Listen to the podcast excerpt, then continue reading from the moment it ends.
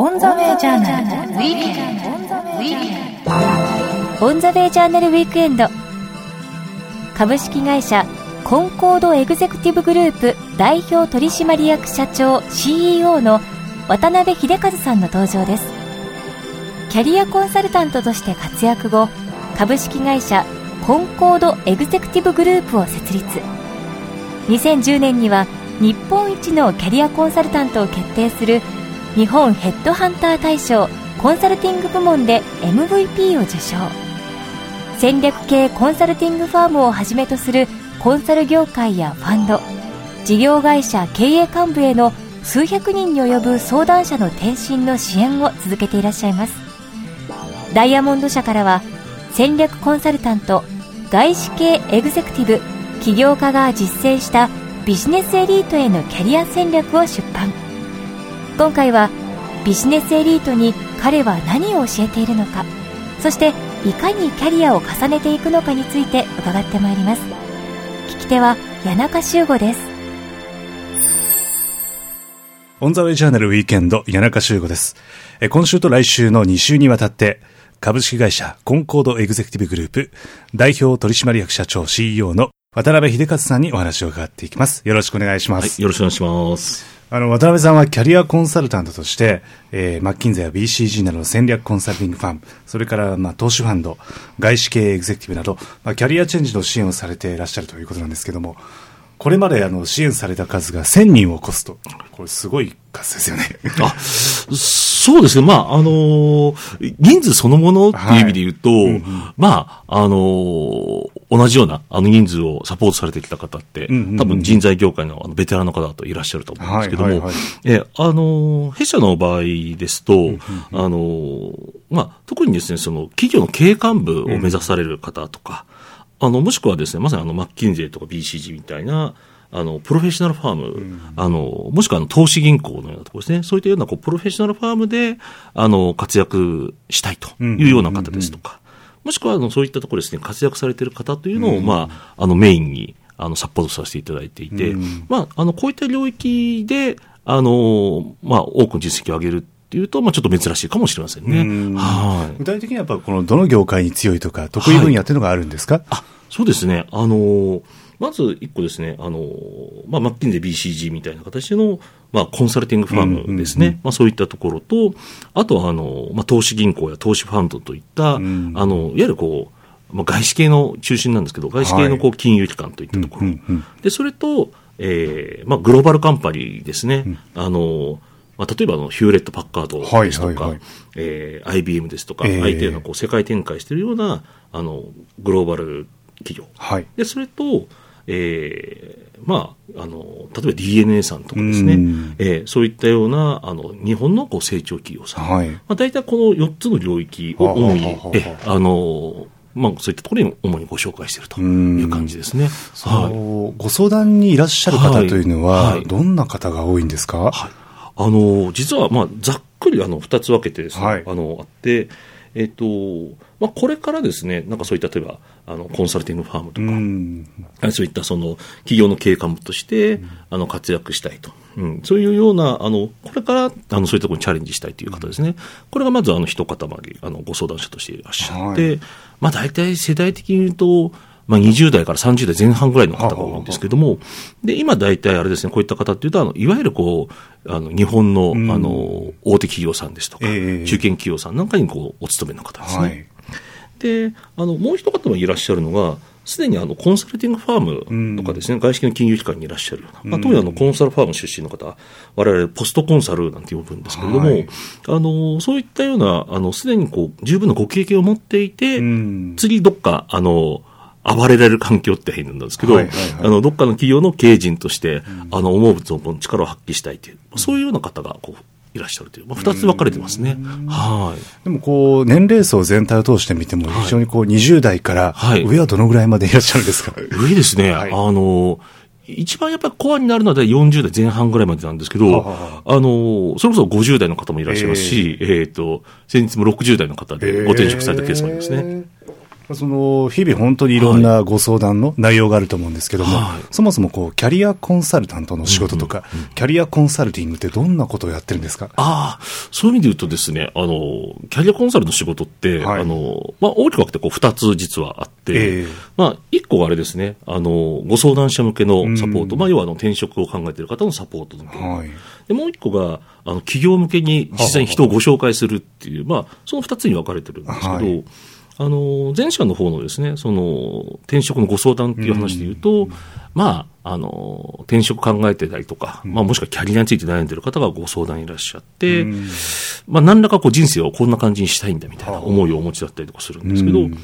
あ、それをこう、じゃ実際にね、実現するためには、こう、キャリアをどういうふうに組んでいけばいいかっていう、うんうんうん。キャリア設計のアドバイスをして、うん。で、キャリア設計を作っただけだとね、あの、実際にそれ実現しないと意味がないので、うん。まあ絵に描いた餅になっちゃうんで、ん。実際にじゃあ、あの、一歩目、例えばわかんないですけど、そのご相談来た方が、うんえーマッキンゼーに行くべきですねって話になった場合、ええはあマッキンゼー受からないと意味がないので、ええそこをじゃあ受かるように、まあ、転職のあの実際のこうサポートをしていくとはあいう形ですね。はいはいはい。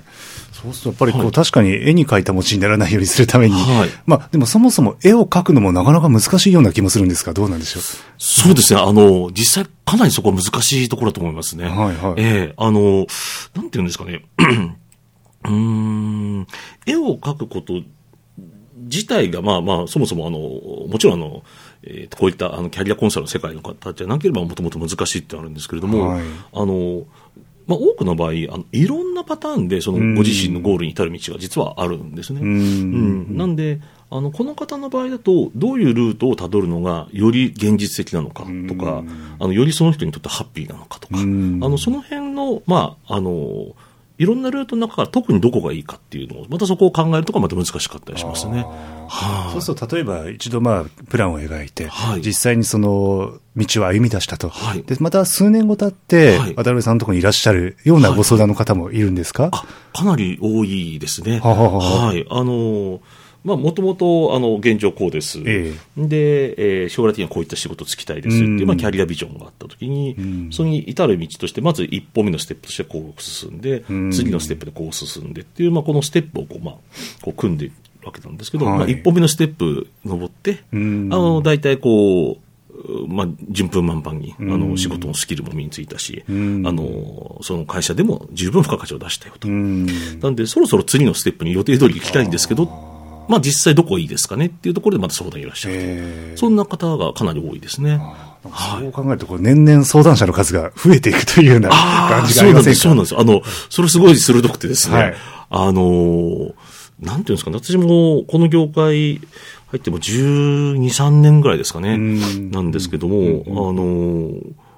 まあ、特に4、5年ぐらい経ったぐらいからですかね、この業界入って。はいあの、ご相談者の数がもう全く減らなくて、うん。あの、どん。どんどんどんこう増え続けるっていう現象がそのくらいからやっぱり起こっていて、はい。あの、その5年くらいの時は、あの、前の、まあ、あの、他の人材紹介会社に私席を置いてたんですけども、はい。その時にその会社から新しい新規の担当のご相談者っていうのを、ん。あの、一切受け取らないように、あの、していた状況なんですね。っていうのも、あの、昔のご相談者が、あの、次のステップって言ってまた相談に戻ってくるし、ええあとはその方々が、あの、周りにすごく宣伝してくださるんですよね。ああ、なるほど。ええあの転職のことだったら、まあ、渡辺さんに相談した方がいいよといった形で、うんうんうんうんあの、どんどんどんどんご紹介してくださるというのがあるので、どんどんどんどんどんどんこう、ご相談者の数が増えちゃって、あの、とても一人じゃ回しきれないみたいな、はいそんな感じに、あの、なっていったりしましたね。はい。今も本当にこう、たくさんのご相談者がいらっしゃって、はいそのコンコードエグゼクティブグループでは、はいやっぱりその、たくさんのキャリアコンサルタントさんが、はいこう、皆さんの相談に乗ってるわけですかあ、そうです、そうです。ははいい。あの、おかげさまで今、えっ、と、キャリアコンサルタントの数が、大体まあ15名程度でしょうかね。はい、はい、はいはい。あの、そのくらいの今人用でやらせていただいていると。うん。いう形で、あの、実はそれでも全然足りなくてですね、ええキャリアコンサルタントが、ええあの、常に、あの、弊社自体でも採用活動しているという、え そんな感じなんですよね。やはい。っぱ。りすごくやっぱりニーズがあるってことですね。そうですね、おかげさまで、あの、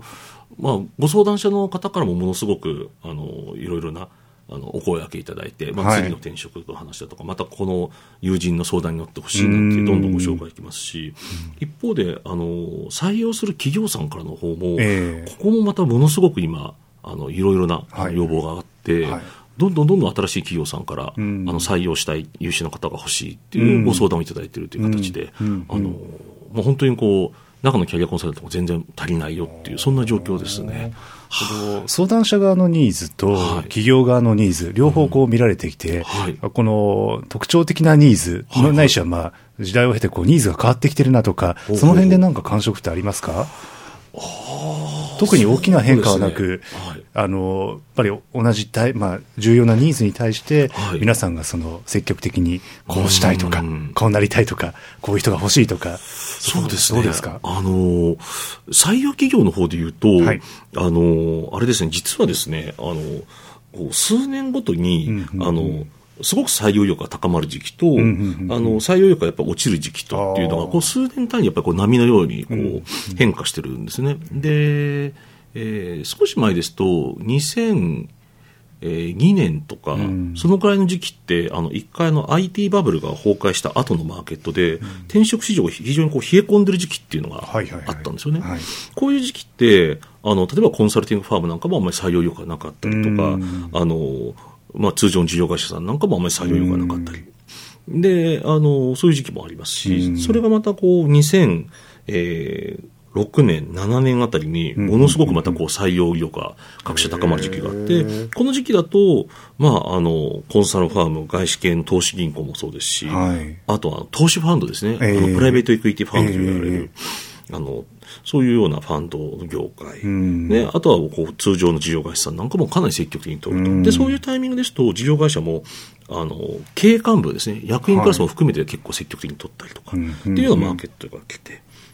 であのいいマーケットだなと思っていたら、あのご存知のあのリーマンショックがその後起きて、はいで2009年、あの2008年の終わりから2009年にかけて、ガーンとマーケットが落ち込んで、そうですよね。ええで、これがですね、また今、あの、そうですね、2012年ぐらいからですかね、ええ。かなり採用力各社さんが、あの、戻ってきていて、えで、特にまあ、去年、さらに今年ですね、今年、ものすごくマーケットがいいんですけども、うんうんあの、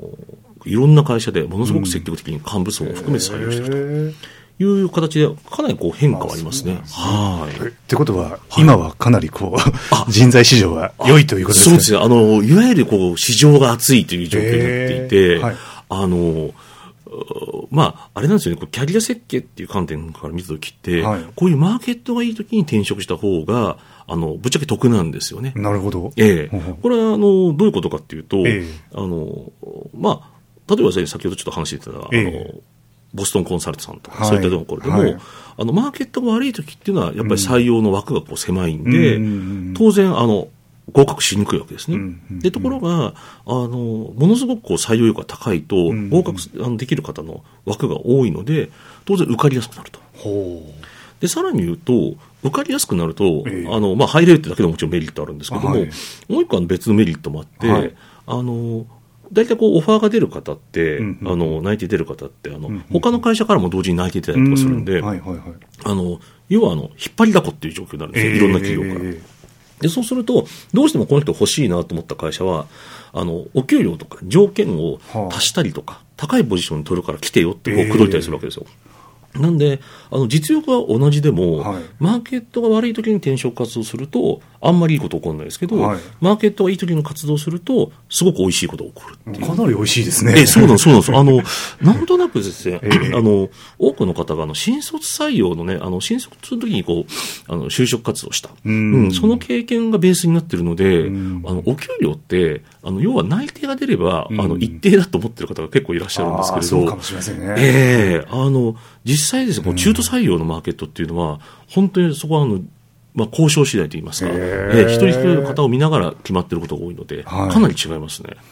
普通ですと、こう、やっぱりなかなか交渉して、そこが変わるっていう意識がないのかもしれないですね。ですよね、ですよね。ええ あの、私も、あの、こういったこう、人材業界に入るまでって、ええいや、ここまでそんな条件って変わるっていうの知らなかったですね。ええなるほど。やっぱりその、今おっしゃる人材市場、市況というか、はいそこの動きをちゃんと抑えるってすごい大事な。すごく大事ですね。はい。その一方で、この時代の変遷の中で、はい。働くことへの意識というか、はいいわゆる相談者側の話なんですけども、はいはい。えーまあ、仕事に対する価値観とか、はい。将来こうなりたいとか、そういうことって何か変化があるんですかね？ありますね。あの、先ほどちょっとお話したあのものって比較的こう、なんていうんですかね、短期間での変化といいますかね、えー。そういったものなんですけれども、はい。あの、働くことへのこう意識の変化みたいなものって、まあ、こうやっぱりもうちょっとこう長期的なスパンの変化なんですけども、あの、まあそうですね、昔といいますか、まあ、20年前とか30年ぐらい前って、あの通常あの働いてる方のあのキャリアっていった時の意識って、はい。あのまず新卒で、ん。あのいい会社、うん。大企業に入っておいて、でその中の出世競争を、まあ、あの勝ち上がっていくと、うん。いうことがイコールキャリアとか、あの仕事で成功するっていうことをまあ意味していた。っていう、まあ、そういう時代があのずっとあったと思うんですけれども、はい。あのその頃って、あれだと思うんですよね、あの会社を辞めて転職をするっていうのは、ん。基本的には、まあ、苦渋の決断といいますか、うんうんうんなんかこう、今いる会社の中でうまくいかないからまあ辞めるっていうことが多いみたいな、あの一概に言えないんですけども、そういうような意識があの全般的にあったかなというのは、あのもともとあった話だと思うんですが、それがここ20年ぐらいの間にですね、えあの実は状況かなり変わってきていて、どちらかというと、自分がやりたいこととか、うん。自分の夢だとか、うん。あのまあ、そういったビジョンみたいなものを実現するため、もしくはあの単純に自分のもっとお給料とか待遇を良くしたいとか、うん。高いポジションで活躍したいとか、はい。そういったことを、まあ、あの望んでる人たちが、それを実現するために主体的に仕事を選んでいくっていう、うん。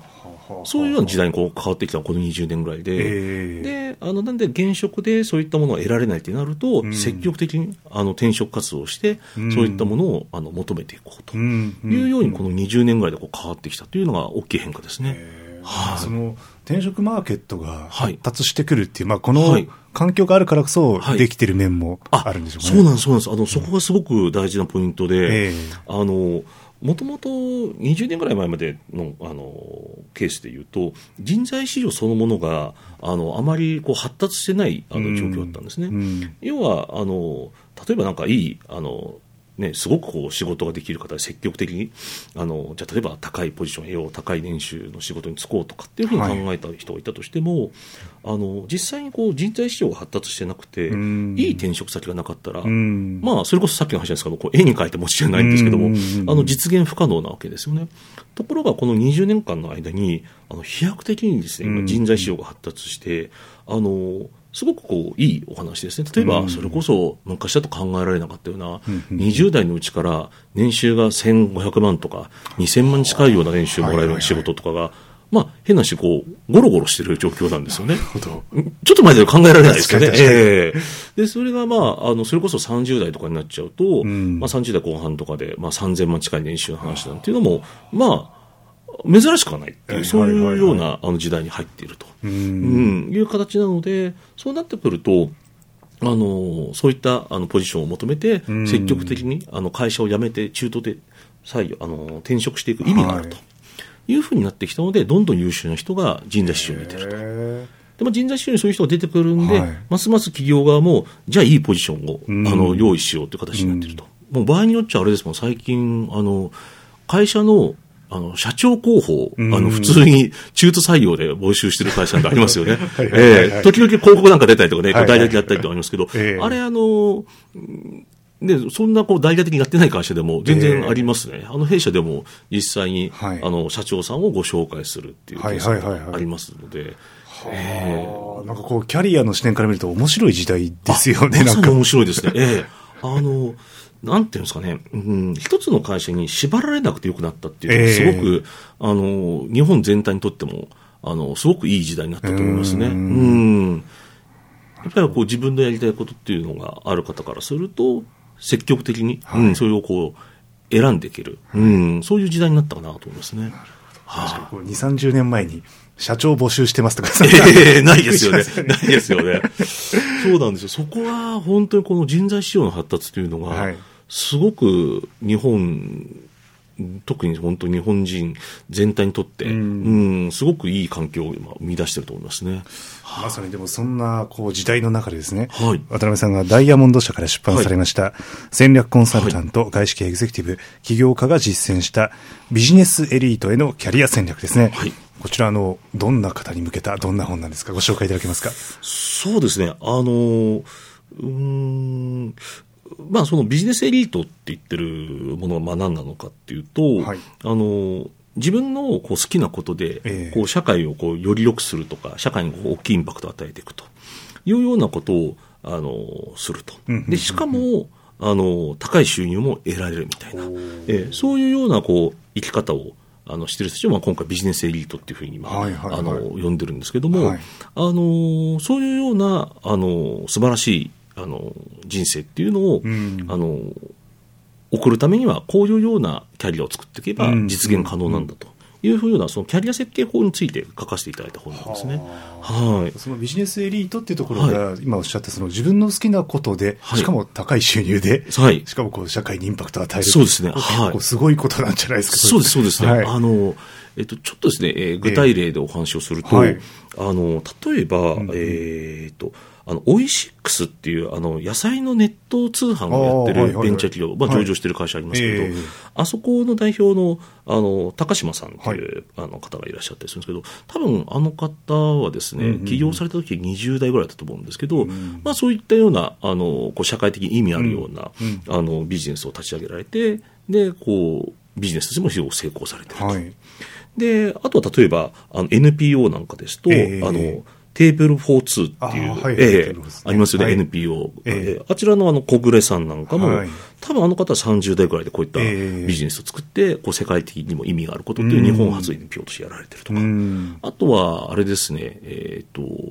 ライフネット生命のあの岩瀬さんで非常に有名な方いらっしゃいますけれども、ええあの、ああいうようなあの形であのメディアに露出されているような方もたくさんいらっしゃいますが、あうん。の、ご自身でこう社会的な問題を解決するような事業を作ったりとか、うん。NPO を作ったりっていうような、まあこういった方もいらっしゃいますし、あのそこまでこう、メジャーじゃなくても、うん。例えばあのどっかの、まあ、コンサルティングファームなり、あの投資ファンドなんかで、あの企業の再生なんかを携わったり、はいもしくは日本企業の海外進出っていうのをサポートしたりだとうか、ん。もしくはあのどっかの,、まあ、あの事業会社の中の経営幹部として、うん。何かこう社会的に意味あるような事業を行ったりだとか、まあこれはあの本当あのメディアに出てる出てない関係ないんですけども、ええ。まあ、あのそういうようなあの形でビジネスを通じてうん。社会を良くしていくという生き方をされている方、これはあのすごく今増えてきてますね。はいあの、それもしかも若い年齢ですよね。そうなんです、そうなんですよ。ええそこがまたあの、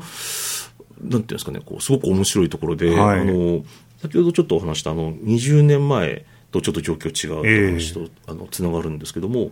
あの、一昔前って、あの、ある程度の権限を持ってなんか世の中に打って出る立場って、うんうんまあ、50代、60代とかにならないと難しかったじゃないですか。うんうんで、これが、あの、今の時代ですと、んあの、かなり短期間に、うん。あの経営に関するスキルだとか、うん。あの、あるいはそういったこう事業を立ち上げるに必要なスキルだとかを、え若いうちに身につけることができて、えはい。で、あの、20代、30代のうちからそういったチャレンジをええする機会が得られるようになってきたというのがものすごい大きい違いですね。はなんかこれがですね、あの、リスナーの皆さんも多分聞きたいと思うんですけど、はいはいそれって本当に一部の方だけの話というわけではないと。い。あ、そこがまた、あの、面白いところなんですよね。はいはいはいはいあの、一昔前の、あの、大物起業家って、ええ。一昔前って言っちゃうと、あの、恐縮ですけど、あの、孫正義さんが、ねはいはいあの、代表例だと思うんですけど、はい。まあ、言ってみれば大天才なわけですよ。うん。うん。で、あの、そういった方が、あの、ものすごいこう、不屈の精神で、うん。あの、すごい一大企業グループを作り上げて、ん。世界に打って出るみたいなね。あの、そのもうちょっと前だと、あの、松下幸之助さんなんかもそうですね。まあ、そういったのがこう素晴らしい話はありますけれど、あの、そんなすごい人たちじゃなくても全然問題がないと言いますか、ん。あの、全然できる話で、ん。あの、実はですね、あの、私たちが、あの、普段サポートさせていただいているそのビジネスエリートの皆さんも、はい。もともとは、あの、ごくごく普通の日本企業に勤めていて、ええ。普通のサラリーマンをやっていたり、へあるいは、あの、もともと全然普通の大学の普通の学生をやっていたとはいうような方で、特別ものすごくなんか、あの、孫さんのように才能があるだとか、なんかものすごい精神力がそこまであるとか、うん。あのそういったことは全然なく、ん。あの、ごくごく、おそらくあの、リスナーの皆さんと同じような、あの、バックグラウンドの皆さんだと思いますね。はい。でも、じゃあどうやってなるのっていう話なんですよね。は いええその、まさにこのキャリア戦略。はい何なんでしょうか？そうですね。あの、基本的にはですね、キャリア戦略って何かっていうと、はいまあ、あの、まあ、現状があって、て、ええあの、ゴールという、はいそして想定するキャリアビジョンがあったときにうんうんうん、まあそこに至るまで、あの、どういうふうな道を通っていけばいいかっていう、まあ、ロードマップですね。なるほどうんまあそこをこう単に定めたものっていうことなわけですけども、はい。あの、これが実はすごく重要なんですよね。うんで、あの、多くの方をまあ見ているとですね、あの、とにかく、んなんとなくそのゴールに向かおうとされてる方多いんですよ。まあ、うん例えるなら、あの、登山ですね。うん。登山をしようと思った時に、あの、ちゃんとそのゴールとして目指す山がどこなのかとか、そこに至るためにはどういうルートで登っていけばちゃんと登れるのかっていう、はいはいこういったものって当然必要だって思うじゃないですか。えところが、あの、多くの方がそのキャリアってことを考える場合に、はい。あの、なんかなんとなくこう山がこういくつかあると、えとりあえず山にこう入っていっちゃうみたいな。なるほど。ええ。で、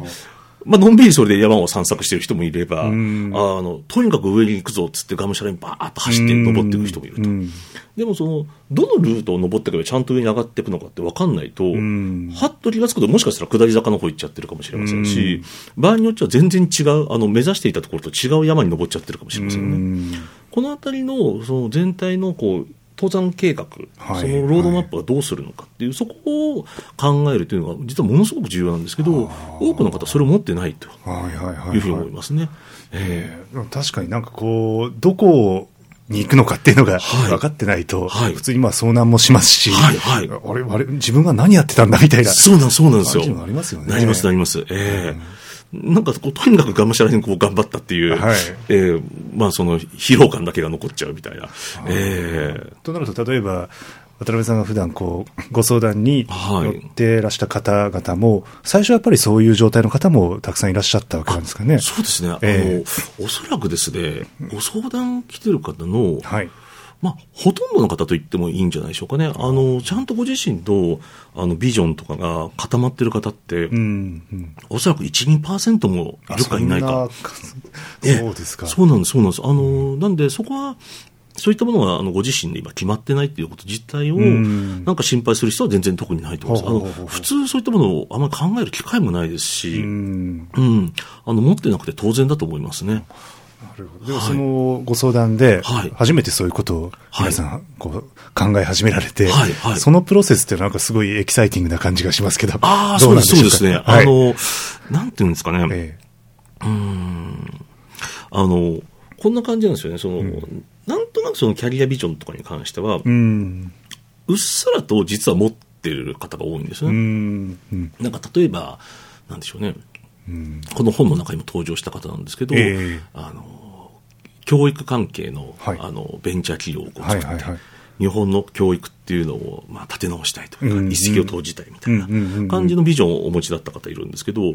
うん、なんかこう、全然その方は、あの、普通の事業会社の経理についてたっていう方だったんでとてもやっぱりそれが実現できないというふうに思ってるので、うん。なんていうんですかね、ああ、そういうのやりたいな、だけど、まあちょっとそこは、あの、考えないでおこうっていうか、あの、はいはいはいはい。えー実現不可能だと思っちゃうと、やっぱりそれをちょっと封印しちゃうみたいなところがあるんですけど、うんうんうんあの、実際こう、キャリアのあのコンサルティングをしていく中で、ん。あの、こうやれば実現可能だっていうのが見えてくると、あの、急に、あ、やっぱり漠然と思ってたことっていうのをええ。取り戻していいんだっていうね、自分のやっぱりビジョンとして持っていいんだっていう。ど、ええ。どちらかというと、その実現可能性が見えるときに、ええ。ええエキサイティングな瞬間が訪れることが多いですかね。ええ。例えばその今の話ではい、将来的に教育の,、はい。まあ、あの改革をしたいと、はいはい。でも今、その経理だと、はいはい。そこからこうどうやって組んでいくのかって非常に面白そうなんですけど、どんあーなふうに組むんですか？そうです、そうです。ね。あの、ちょうどこの本書の中で、あの、その事例が、あの、出てきてるんですけれども、はい。あの、まあ、その経理の方が、あの、しょ事業会社の経理をやってましたっていうところから、あの、いきなりですね、はい。あの、例えばその教育業界のなんかベンチャー企業を作るってなると、うん。これはまあすごくハイリスクなわけです。これ何が、ねええはい。ハイリスクかっていうと、まず、はい。あの、この方の確かメーカーだったと思うんですけども、ええ。あの、あれですよ、まあ教育業界のことはまず分からない。はい。業界の知識が全然ないですってことと、あとその、事業戦略を立てるとかっていう、まあうんその経営に関するスキルがないっていう、うん。まあ、その両方で、あの、やっぱりこう、分からないことが多いっていうふうになるので、はいはいはい。なんですごくハイリスクだったんですよね。え。で、逆に言うと、あの、そういったスキルとかネットワークとかいろいろな必要なものを持ってれば、別にその企業ってそんなに、あの、怖いものでもないえうわけですなんで、この方の場合、まず、一回ですね、あの戦略コンサルティング業界、はい。戦略コンサルティング業界に行って、あの経営のスキルをん。あの勉強して身につけはいはいて、でさらにそこからあの教育業界に、ええ。あの入って、教育業界の見識を身につけて、ん。まあ、それからあの教育業界に一石投じるような、あのビジネスを作ろうかっていうような、うん。そんなようなこうプランを立てた方だったんですね。あの他にもいろんなパターンありますけどね。ええ。はい。一個ずつその、いきなり行こうとすると難しいけども、ええ。ちゃんとその手順を踏んではい。いけばということなんですそうね。そうですね、そうですね。特にあれですね、あのもちろんいろんなあのビジョンがあって、はい。まあ、あの必ずしも起業するってわけじゃないんですけども、はい。世間的にはなんかあの起業ってあのすごくハイリスクだと思われてますけれども、あの実際はあのそういったあの準備をですね、してからやっていけば、そこまでハイリスクではないですね。はい。なんかこう、キャリア戦略の重要性というのを今伺ってると、はい。すごく感じるんですけども、はい。はい。改めてこう渡辺さんはこのキャリア戦略持っておく、まあ、作る意義っていうのはどんなふうに感じますそうですね、うーん、まあ、やっぱあれですよね、あの自分自身があの、ね、たった1回しか、ね、ない人生っていうのを、の中であの、自分がやっぱりこうやりたいなとか、成し遂げたいなと思ってはい。るビジョンとか、大体あの皆さん、志そういったものをお持ちだったりとかすると思うんですけど、はい。まあ、それをこう実現するようにできるということ。で同時にあの人生って1回しかないんで、うん。あの失敗したくないっていうのはぶっちゃけ本音としてあるじゃないですか。なんで、あのよくね、あの私がいろんな本読んでると、こうはい。起業を煽るような本って結構多いなと思ってね、ほうほう要は、やるかやらないから みたいな感じの、その気合が重要なんだみたいな話ありますけれど、あの、それちょっと現実的には乱暴だったりとかするなと思っていて、いくらビジョンがあって、そこに対する思いがあったって、ん。現実問題危ないものは危ないっていうのは、うん。これ正しい感覚だと思っていて、じゃなくて、このキャリア戦略を作ることによって、うん。あの安全着実にそのゴールに近づけるようにすると。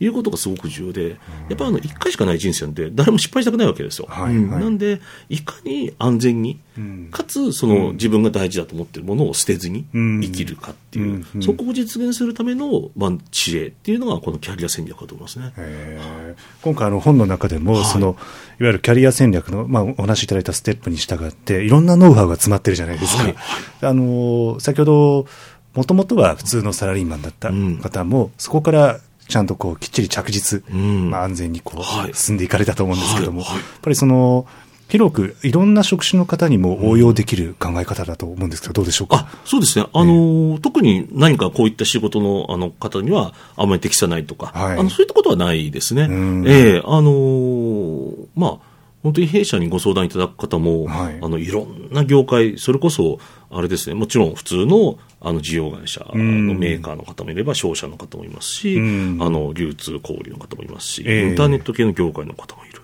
で、さらには、あれなんですよね、官僚の方もいらっしゃいますしあ、で、さらに言うと、一回も企業に勤めたことがない研究者の方もいたりとかね、あ大学で研究されてたとかね、バイオの研究したとか、ええそんな方も含めていろいろいらっしゃいますね。そうですはいはいなんかじ実は自分はね、ちょっとこの話と違うかもと思ってる方が、はい実は全然 OK だったりとか。ああ、特に全然問題ないですね。そうですよね。はい、はい。そうそう、日々本当にいろんなタイプの方がご相談にいらっしゃって。いらっしゃってますね。なんで、あの、我々自身もなんかすごく楽しいんですよね。あの、いろんな世界の話をお伺いすることができるので。ええはいなんか特にあれなんですこう地方とかでもはい結構面白い企業があったりとか、はいはいはい地方で頑張ってて、また都内に出たい人、まあ、逆に都内からこう地方に行きたい人、いろいろいそうな気がするんですけど、ああ、どうでしょうか？そうです、そうですね。あの、実はその話、すごく、あの、鋭い、あの、ご質問で、面白いんですよね。あの、まあ、今あれなんですよね、あの、事業承継の話って、うん。あの、すごく日本中で、あの、テーマになってますけれど、ええ。要は、あの、戦後間もない時とかに、こう、はい。起業された、創業された方とかが、はいはい。あの、いよいよ、あの、まあ、60代、70代とかに社長さんがなられて、で、あの、後継者に、あの、引き継ぎたいとうん。いうような、こういったあの、オーナー企業っていうのが、はい。あの、もちろん都内にもありますけれども、あの、全国、あの、たくさんそういった有料企業があったりとかするんですよね。うん。ただその後継者を探すところにすごい困っていて、うんうんうん。で、そこにこう、なんていうんですかね、こう経営経験があの豊かな、あの、若い優秀な人っていうのを、はい。あの、次の社長さん、もしくはその、社長さんの右腕としてうん呼びたいっていう、そういったお話がすごくあるんですよね。あー。ええ。なんでそこでこう、地方の、あの、会社に飛び込む方なんていうのもいらっしゃいますし、はい。あのこれまでこうご支援された方々の中にも、非常にこう、自分がやりたかったことにはい。着実に近づいていって、まあその喜びの声も結構たくさんありそうな印象ですけど、どうですか？ああ、そうですね。あの、ええ。おかげさまで、あの、かなりそういったこう声をいただけておりまして、うんまあ、なんていうんですかね、まあそこが一番この仕事やってる時にこう、楽しいって言いますかね、こう喜びをこう感じられるところですよね。うんうんうん。ああ、なんかこう、頑張ってご支援してよかったな、みたいな。はい。ええ。で、あの、実際あれなんですよね、このキャリア戦略を立てて、その実現するっていうところ、ここは、あの、また、あの、一頃当然あるところで、はい。うん、大体皆さんがやっぱりこう、行きたいとか、もしくはそのキャリア上、あの、そこに行っておくと、後のキャリアにつながっていくよっていう、そういったこう会社ってやっぱり人気企業なんですよね。うん。なんで、あの、コンサルティングファームの有名なところとかだと、やっぱり合格率1%を切るような、1%ええそういった段階になったりとかするんですよ。ええなんで、そういったところとかに、まあ、あの実際入ろうとすると、まあ、相当念入りな準備が必要だったり、まあ、ん。ちょっと受験勉強っぽいんですけれども、そういったものなんかやっぱり必要だったりとかするので、うんまあ、そういったものをこう乗り越えて合格していくってなると、まあ、あれですよね、こう大学入試が終わった時のような、あれで、えー、東大よかったぞみたいな同じような感じで、あの、すごくこう喜んでいただけますし、はい。うん、なんか我々としてもものすごいこう嬉しいので、まあそこで結構、あの、祝勝会なんつってね、終わった後にこうえーお祝いしに行ったりとかよくありますね。えいやでもお話があって、その、はい。登る山が決まったと。で、はいそこに至るルートもなんか描けたと。はい最後の一歩の、はいそこに一歩進んでいくっていう、はいまあ、いわゆるこの、転職活動はいをちゃんと勉強したりとかですね、はい準備も必要だと思うんです。そこもやっぱりご丁寧にこう、サポートされるんですか？そうそうえーそこがすごくまた重要なんですよね。うん。で、あのー先ほどみたいなその難関企業とか人気企業だったりするわけなんで、まあその、書類の作成、筆記試験の、えー対策、面接の、あのー準備とかですね、うこういったものっていうのがやっぱりかなり重要になってきますね。ちょっとしたことでだいぶ変わりそうな気がするんです。あの、まさにそうで、あの、なんていうんですかね、あの、すごく変な言い方なんですけど、あのええ。面接の作法的なものってやっぱりあるんですよね。で、あの、結構ですね、その、世間でこう出てる本なんか見てると、うん、大丈夫かなと思うような本が意外とあってですね、その、面接の時とかに、あの、要は、志望動機を話すとかっていうのに、こう自分の思いをちゃんとストレートに伝えるのが大事だとかと書いてあったりとかするんですけど、あの、現実問題としては、あの、言いたいこと言えば受かるってわけじゃないわけなんですよ。うん。なんで、あの、ちゃんと企業側でそこでこう働くことの、のあの、まあ、自分が考えているその意義と、うん。あの企業側が期待していることっていうのはある程度合致してないと、フィットしてないと、当然それは採用してもらえないわけなんで、うん。あのそういったあの抑えるべき作法みたいなものですね、ん。うん。わかりやすく自分の職歴をちゃんと伝えるだとか、ええええええ。そういったこう作法的なことっていうのはちゃんと抑えないと、なかなか難しくなりますよね。今回あの、はい。このビジネスエリートへのキャリア戦略の本の中で、はい。かなりこう、重要なノウハウがはい。書かれていると思うんですけども、はい。まああの、今回番組を聞いて、はい。すごい興味持った方に、改めてその、この本でお伝えしたいこととか、はい。ぜひこういうところこんな方にお勧めですよってことをメッセージをいただけますか、そうですね、あのーうーん、基本的にやっぱあれですよね、その、うん先ほどお話したような感じの、なんかこう自分の、あのー好きなことで、うん。うん社会をこうより良くするとか、はい社会にインパクトを与えていくとか、うんうんうん。で言いながらこうで自分自身のこう、まあ、収入面も含めてうんうん。豊かな人生を送るっていう、うん、なんかそこに対してこうちゃんとそれをこう自分の力で実現していきたいんだっていうふうに思ってる、うん。そういった方にはあのぜひぜひあの読んでいただきたいなと思いますし、うん。あのもしくはですねご自身がすでにそれを達成していたとしてもあの周りのその若い世代の方ですね、うん。あの20代のこうビジネスマンの方だったりもしくは学生さんだったり、まあ中高生でもいいと思うんですけれども、ええええええ。そういった方なんかにあのぜひ読んでいただくと、あのまたいいんじゃないかなと思うので、ぜひ周りの方にも読んでいただいて、あのお勧めいただけるといいんじゃないかなと思いますね。はい。あの、来週はぜひこの本の中身の本もはい。詳しくちょっと伺わせていただければと思い。ます。わかりました。はい。えーお話どうもありがとうございました。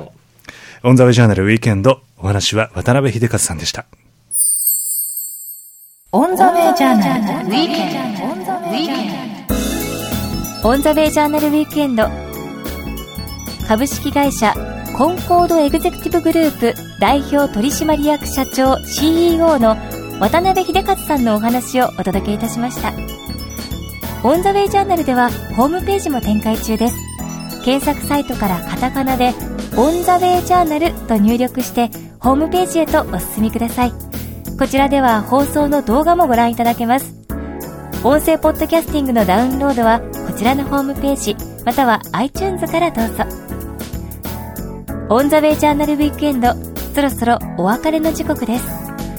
来週のこの時間もリスナーの皆さんと共に日本のあるべき姿、世界と日本、そして時代というものを一緒に見つめ考えてまいりたいと思います。